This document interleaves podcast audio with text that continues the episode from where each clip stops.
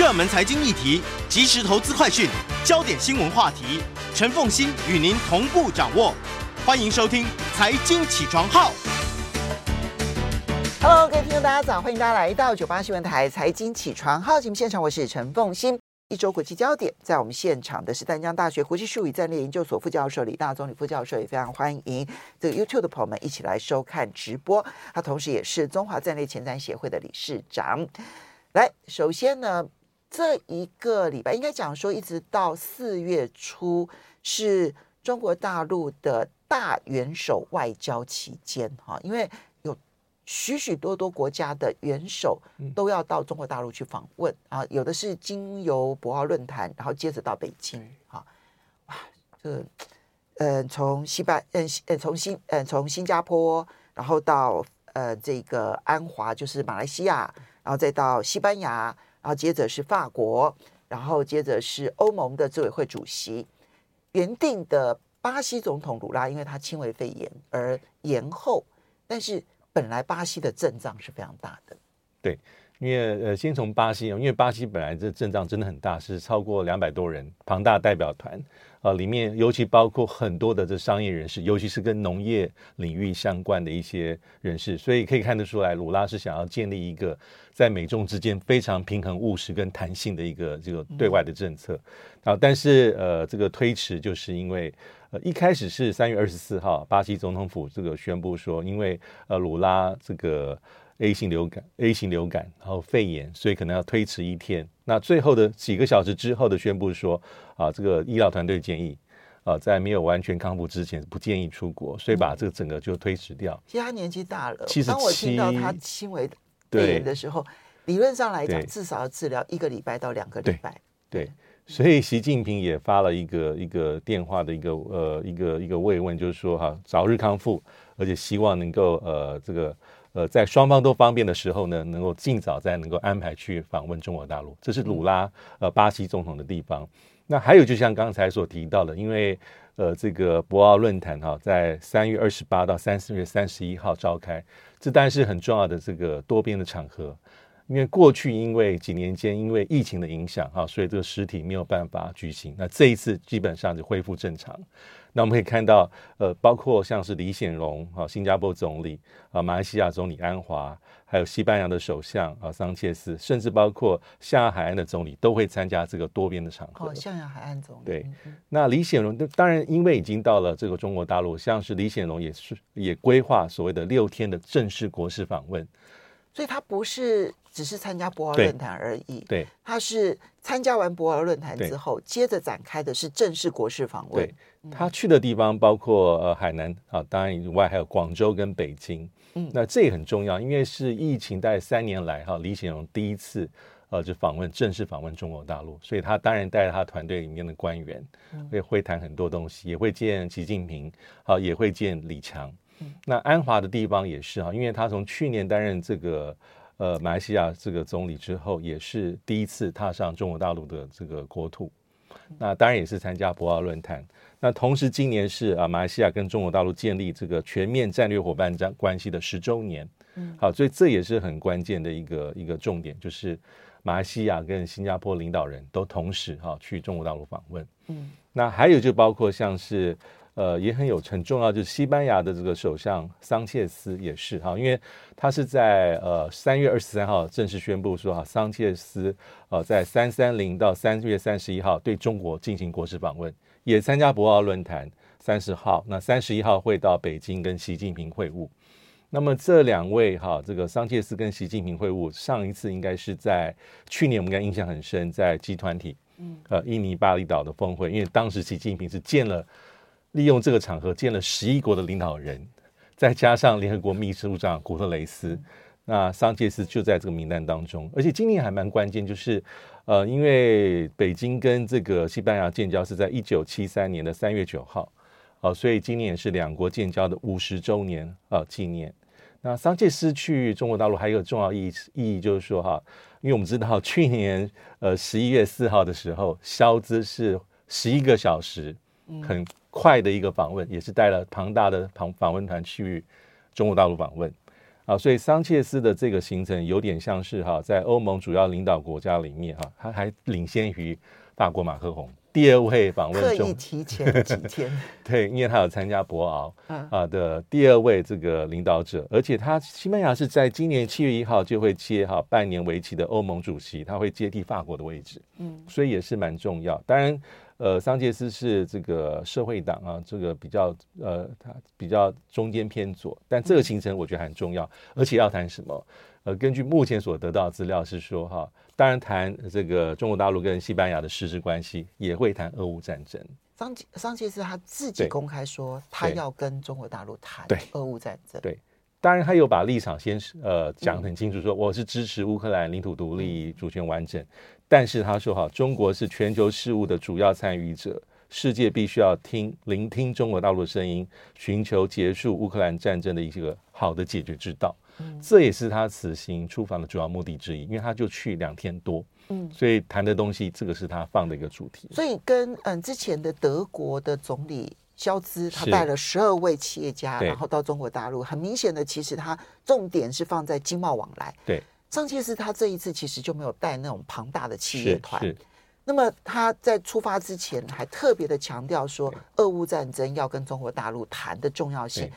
那因为他宣布的时间点是习近平去莫斯科访问之后，对，然后回来了之后，他这样宣布，对，对。不对？好，然后也在美国铺天盖地的说，哎呀，这个呃，这个中国大陆呢，在俄乌之间呢是不中立的，嗯，然后呢，它其实是有害乌克兰的，然后都倒向这个俄罗斯这边，然后美国说他们反对停火，对，可是结果西班牙这个时候跳出来说，我要跟他谈，对。其实这影响就大了。对，其实鲁拉本来这次去，虽然谈很多是商业，比如说农业的这个进一步希望打开中国大陆市场，还有技术的合作等等等等。其实鲁拉也讲到说，他也希望在俄乌战争里面能够有一个巴西扮演自身的一个促和的一个角色在。而且鲁拉也说，他们要跟习近平谈，对，就是俄乌战争结束的。方法对对，所以这几个国家大家都差不多，只是鲁拉这一次就是因为因病就比较可惜，而且目前还看不出来是哪时候重启。嗯，但这个呃，高哥刚刚讲这几个，包括马来西亚、新加坡，还有包括西班牙啊、香港海岸，这这一阵子领导者刚好都在中国大陆境内。嗯，当然还有包括马上就要出现的这个呃法国总统马克宏，在四月四号。最近其实中国大陆啊，在解封了之后啊，然后然后疫情稳定下来了之后，你就发现它那个开国门的速度是又急又快。你看到一呃这个一批一批的元首来访，然后呢，他们这过去这个周末呢，他们正在开这个中国发展高层论坛，那主要都是属于企业界的，全世界五百强的企业大概都有派派高阶主管来。那大家非常熟悉的苹果的执行长库克，库克呢到了中国大陆之后，我觉得他的话说的还蛮蛮呃蛮甜言蜜语的。他第一句话就说：“好高兴回来了。”嗯，他又回来了哈。然后呢，接着呢后面就提说，过去这三十年，苹果跟中国是共同成长，哈，所以我们是一个共生的关系。嗯嗯、话都讲得非常非常非常的甜，这样。那当然，我们也看到，呃，他们的商务部长王文涛就见了库克，然后特别强调对外资的开放啊等等。因为大家非常熟悉的就是桥水基金的董事长瑞达利欧，好，那他相对来讲对中国一向友善，哈。但是你从这里面都铺排出一个今年中国大陆的大开放年，嗯，嗯好，那。可是我们刚刚点名了这一些人之外，对，大家最关注的还包括了四月四号，其实就是下个礼拜，法国总统马克宏，他是跟欧盟的执委会主席，嗯，冯德莱恩一起联袂的到中国大陆，对。对因为冯德莱恩是非常亲美的欧洲官员，怎么来看待？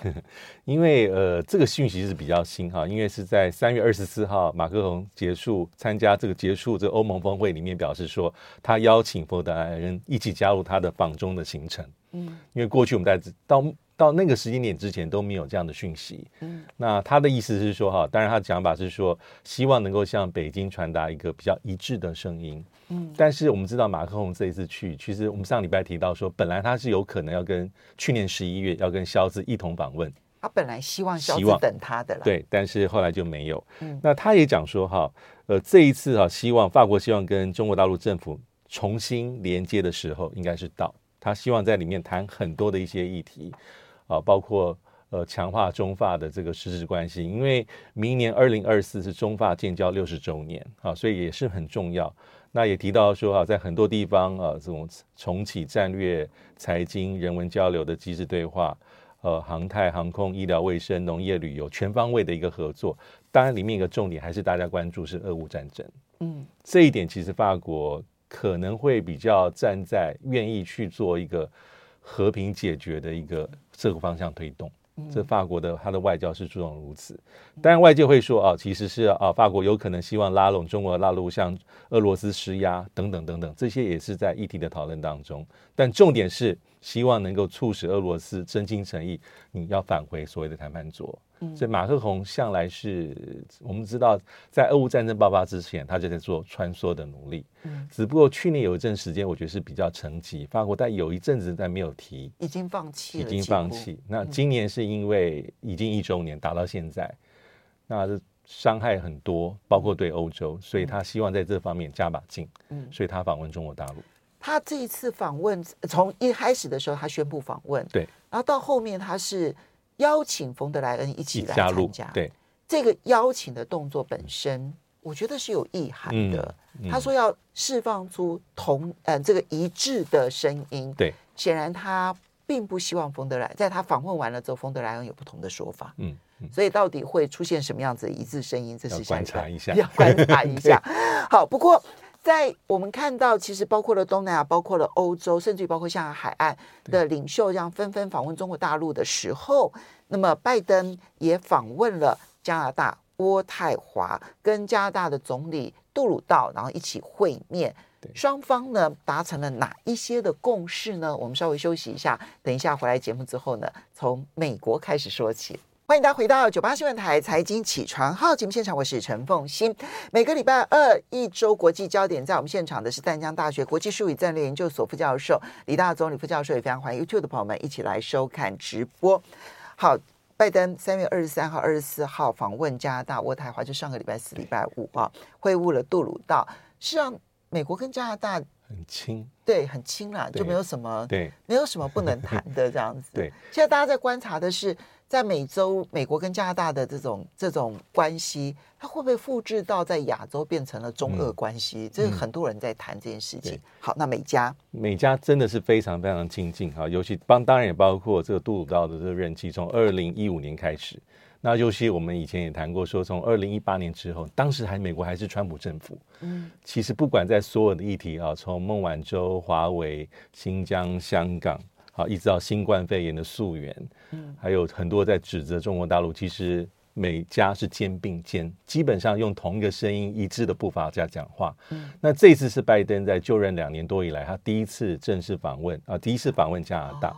所以他当然有一些啊，比如说访问之后有一些共同的声明，但里面看到的重点就是第一价值观，这不用说，美加是血浓于水。那不只是血浓于水，血浓于水也可能没有共同价值观。对对对，然后包括对于中国大陆对俄罗斯的这个立场，两国是完全一致了。尤其是对中国大陆，他们说要确保这个竞争的环境是公平的啊。然后对中国大陆不能掉以轻心，尤其是我们也谈到说，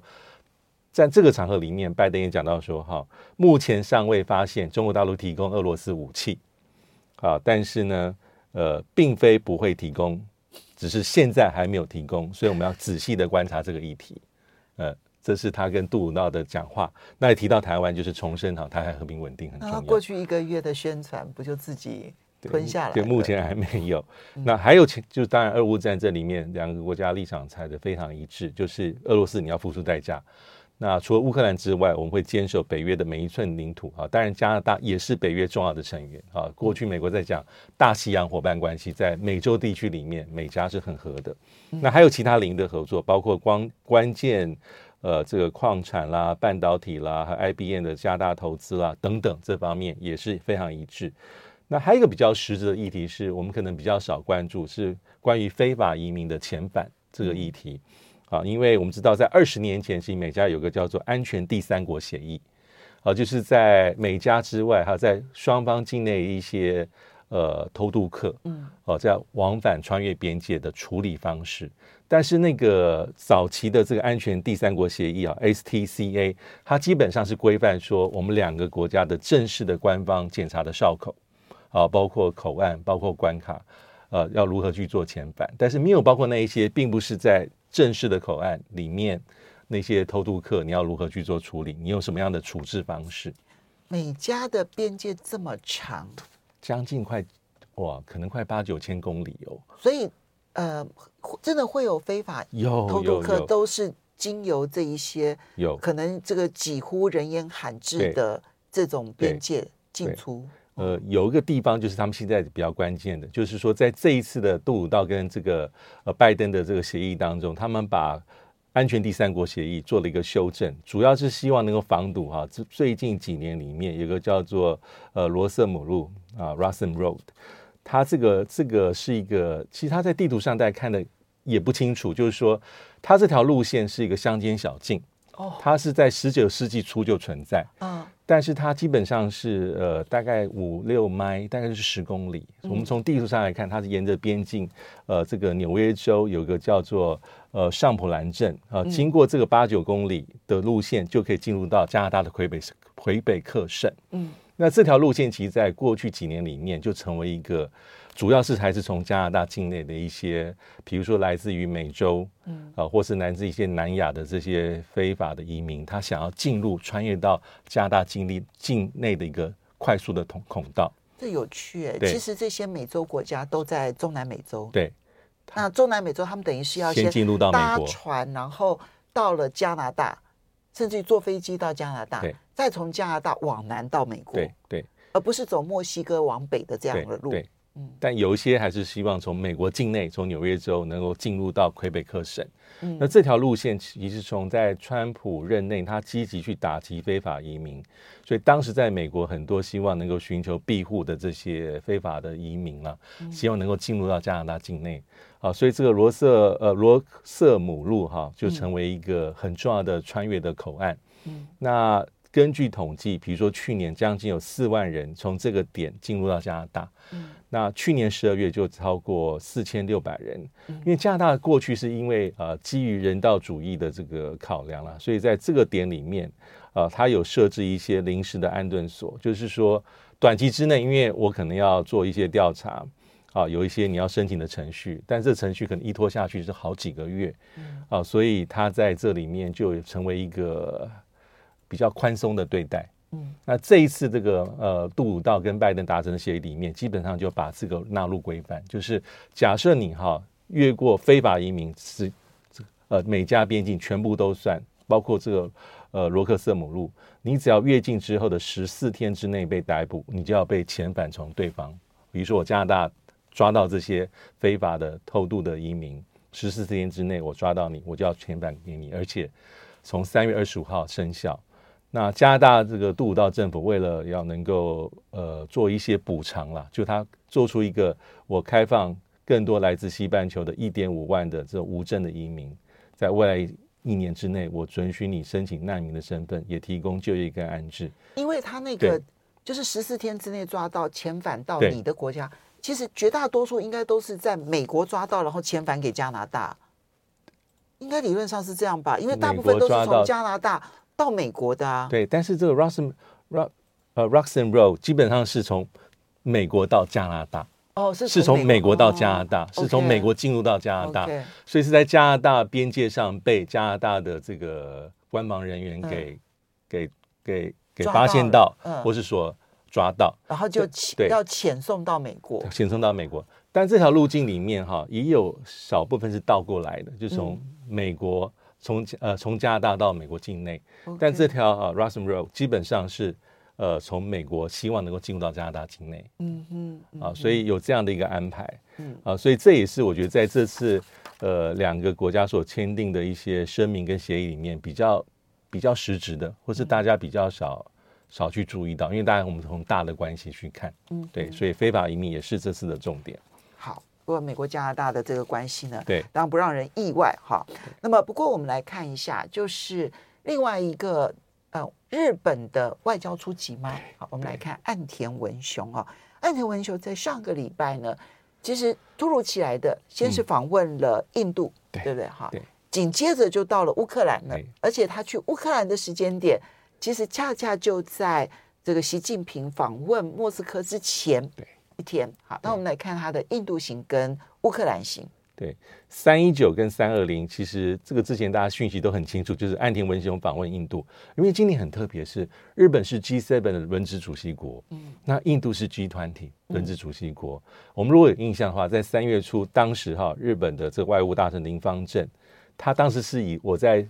参议院审预审法案为理由，他是缺席三月一号到二号在 G 团体新德里的外长会议。嗯，好，但是他后来是他是派副呃外务省副大臣出席，那这个会得罪印度哦，因为印度希望他的集团体办的是非常的圆满的。对，但是林邦正是出席三月三号的 QUAD 啊，这个美日印澳四方安全合作的外长会议，所以的确在日本境内也有一些，甚至在日本境内说你厚此薄彼。对啊，好，你为了这个最后，因为他在参议院审法案，他在发言的时间非常短暂。嗯嗯，但不管如何，当时就有新闻传出说哈。呃，这个安田文雄会在三月中下旬的时候会访问日本，那果然是呃这个呈现。嗯、那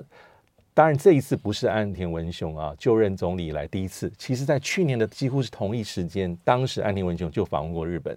而且参加第十四届的呃印日年度峰会。因为这个实体的峰这个峰会基本上过去三年是因为疫情，还因为印度有一次是因为内部的政治的状况而取而。采取线上或是取消的方式，嗯，所以岸田文雄这次是第二次去所谓的印度，嗯，那当然去印度有一些实质的成果，我觉得基本上，呃，我觉得岸田整个的外交策略啊，还是美日同盟为核心，那他希望能够去抓啊，包括前阵子所提到的日美韩三边的协调也强化，也要实现。那美日印澳基本上是从川普到拜登，尤其到拜登政府时期，它视为一个很重要的区域多边机制。嗯嗯，要把澳洲抓进来，尤其把印度纳入印太战略的一环。那日本基本上也是扮演协作和还有往这个方向促进的一个角色。所以岸田文雄跟这个呃莫迪哈，呃他们是在强化所谓的印日特别战略跟全球伙伴关系，还有趁着这一次岸田文雄是。正式邀请莫迪参加在五月份的 G7 广岛峰会。嗯，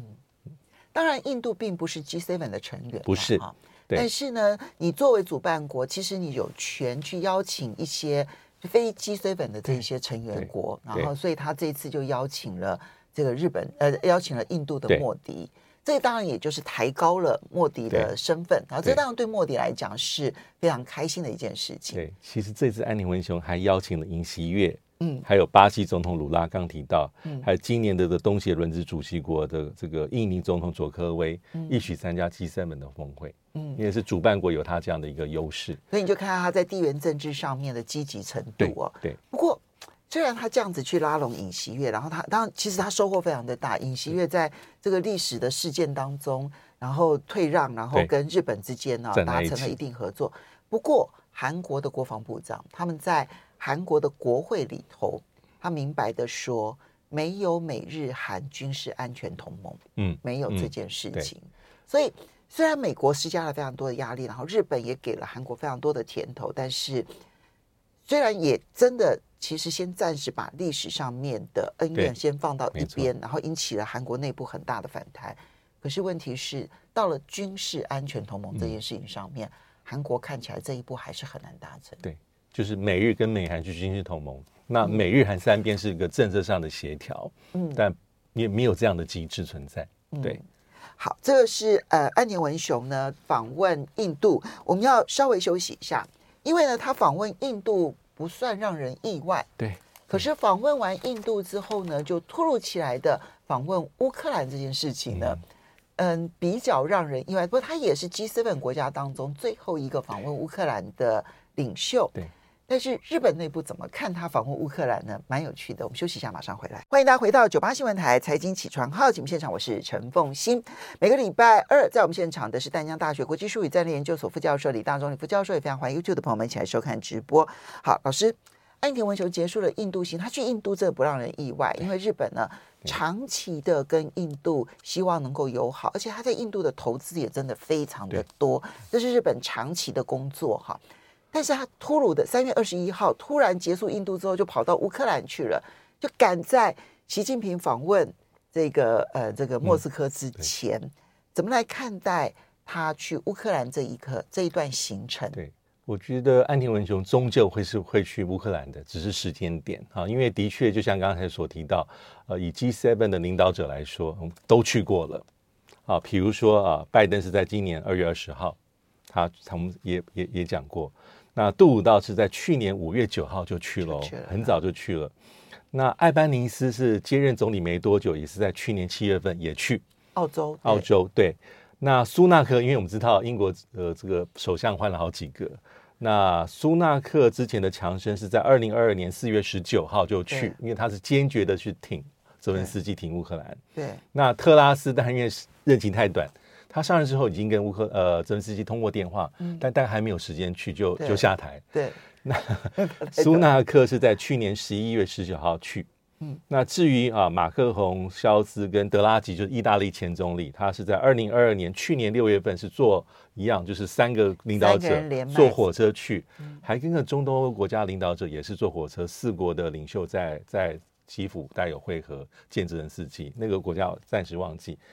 意大利的新首相、新总理哈，这个梅洛尼啊，这是才当选没多久，这是比较左比较右翼的，他是在今年的二二一也去了，所以点了一圈之后，就剩下日本，就看你的时间点是哪时候。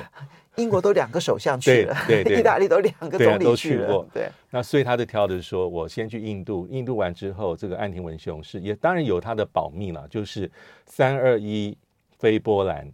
然后一样呃这个。搭车应该是火车吧，哈，前往基辅，然后跟泽连斯基会谈，谈的时间很短，之后同一天回到波兰，再会晤波兰总理，好，莫拉维兹。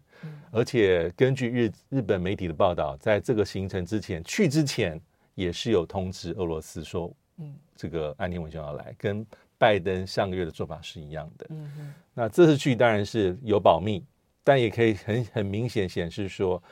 呃，岸田，但实际点刚好是在这个中俄领导者碰面之前。当然，我觉得岸田文雄是要展现了、啊、我对乌克兰的全力支持，所以这一次他跟泽连斯基有签个日本乌克兰全球特别伙伴关系的联合声明，那基本上就很很挺乌克兰了，啊，领土独立、主权完整、反对侵略。呃，然后又说哈，我们有共识要追究俄罗斯的战争罪啊，其实这些点都是刚好密切配合在一起。那他也讲到说哈，反对使用核武，因为岸田特别说，他说日本是目前为止唯一遭受到核核弹啊原子弹攻击的国家，所以我们不接受俄罗斯对乌克兰的任何的核武威胁。其实我们也知道，在俄乌战争去年二月底爆发之后，其实日本基本上是在亚太地区里面最早跳出来。支持所谓的这全球自愿性的、自愿性的制裁俄罗斯行列的国家，很早其实有接收乌克兰的学生啊、难民啊，对，算是真的非常的重视。虽然人数并不算特别的多，但都有接收。对，对，而且还有给零用金哦。有，而且对日本来说其实是不容易，因为呃，他他的一些，他目前为止好像有收留大概两千多人哦，在在日本来说是还蛮罕见的状况。嗯，那这一次当然还有一些实质的，比如说岸田讲说我会动用北约基金了，提供乌克兰三千万美金的非杀伤力的装备跟军事相关。那我再提供无偿援助四点七亿美金。那还有一个就是哈，日本现在在整个乌克兰的这个援助上面，其实因为今年大概二月份的时候有一个增添一笔五十五亿的美金，所以瞬间让日本啊在 G7 里面援助乌克乌克兰的这个。总数了，钱的比总数是往前推进，越板在后段班了。我印象很深刻，因为那个时候拜登呢去乌克兰，然后呢提出来的援助五亿美元，然后大家就说：“嗯，美国怎么这么小儿科这样子？你人到了现场才五亿美元，日本马上奉上一个五十五亿。”对，老大哥有面对，老大哥。其实美国还是最大的，尤其是军援上，嗯、美国是一枝独秀。那后面排序可能就是第二，可能到英国，嗯，但波兰也不少。那日本其实他他提供的人道跟财政援助，在锁定的是包括农业、乌克兰能源设施、基础建设，还有包括扫雷啊、除雷这方面的一些工作。所以这是安田文雄一个非常快速的一个呃基辅之旅。嗯，但我们刚刚讲。你迟早都是会去，就是时间点定在哪里？他都在铺陈五月份的时候呢，要在广岛举行的 G7 会议，他很希望借由这样的一个会议来拉抬他在国际上面的一个地位。他也邀请泽连斯基亲自参加。对对对，对，对，对。但我觉得泽连斯基亲自参加几率，我不知道有多高，因为我们细数一下，从去年战争爆发之后到现在，我印象中他除了去美国参众两院联席演讲之外，我好像不记得他其他场合有真正踏出乌克兰国境。嗯，可能我有记错，我们可以再观察，因为到五月之前，恐怕还有很多的，一方面战场上的变化，二方面我们刚刚提到的，就是嗯，中俄现在谈的这一个就是停战这件事情。那再加上跟法国、跟西班牙可能会有的一些讨论，未来习近平到底会不会跟泽伦斯基通电话，这也是大家所关注的。对，对，还没实现。那如果真的有通电话的话，那后续恐怕那个变化性还很高。对。不过我们最后来看一下美国跟伊朗的军事冲突，嗯、当然是先从。嗯，这个这是在无人机，对不对？对，就是美国在叙利亚东北部哈萨克省的一个军事基地遭到伊朗无人机的袭击。这件事情现在对于伊朗跟美国之间的关系会产生什么样的影响？嗯、那之前因为沙特阿拉伯跟伊朗已经签了，已经决定要重新建交、重新复交，那么会不会对于沙特阿拉伯跟伊朗关系产生影响呢？应该倒不至于，因为我们先看三月二十三号的攻击啊，它是号称在这几年里面比较严重的打击。嗯，它的确造成美国军人死亡五五位，还有一名承包承包商死亡，那还有一些一位承包商受伤。那这是三二三，那三二四也有一个攻击，就是十枚伊朗用火箭弹攻击一样，叙利亚东北部美军跟连一个国际呃军队驻扎的所谓的绿村基地，那连续两天。那通常哈，美国总统只要面对这种打击，一定会采取相对应但是合乎比例的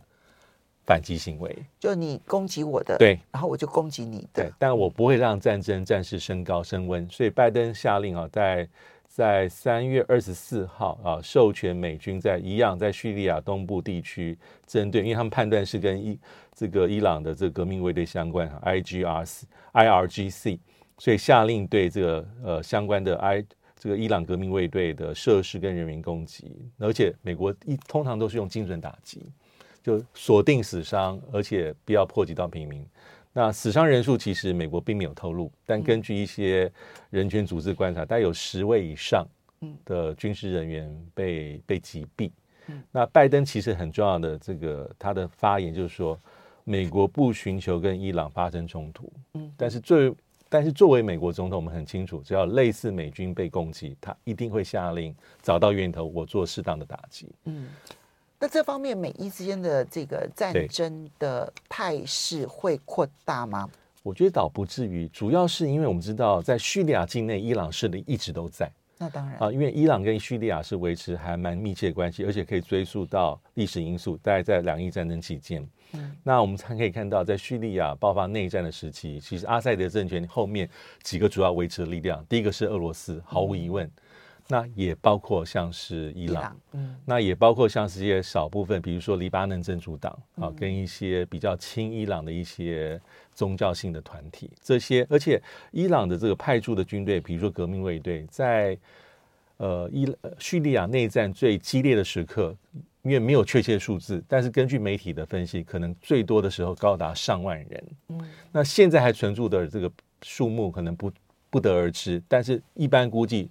但几千人还是在。嗯，所以包括像前一阵子我们有一些新闻，比如说在去年八月份的时候，有个信息，伊朗的革命卫队在叙利亚一位将领阵亡，所以也显示到他有一定的实力，目前还存留在。呃，伊朗的境内，嗯，那也这一次，但这一次是因为他先开火，而且有估计显示说，哈，类似这样的袭击，不管是用火箭弹或是用无人机，呃，其实从去年一月到现在，大概有七十几次类似的袭击，只不过这一次造成伤亡严重。好，这个是嗯，叙利亚啊、呃，在叙利亚境内的美伊的这样子的一个争斗，我们要非常谢谢李大中李老师，也要非常谢谢大家。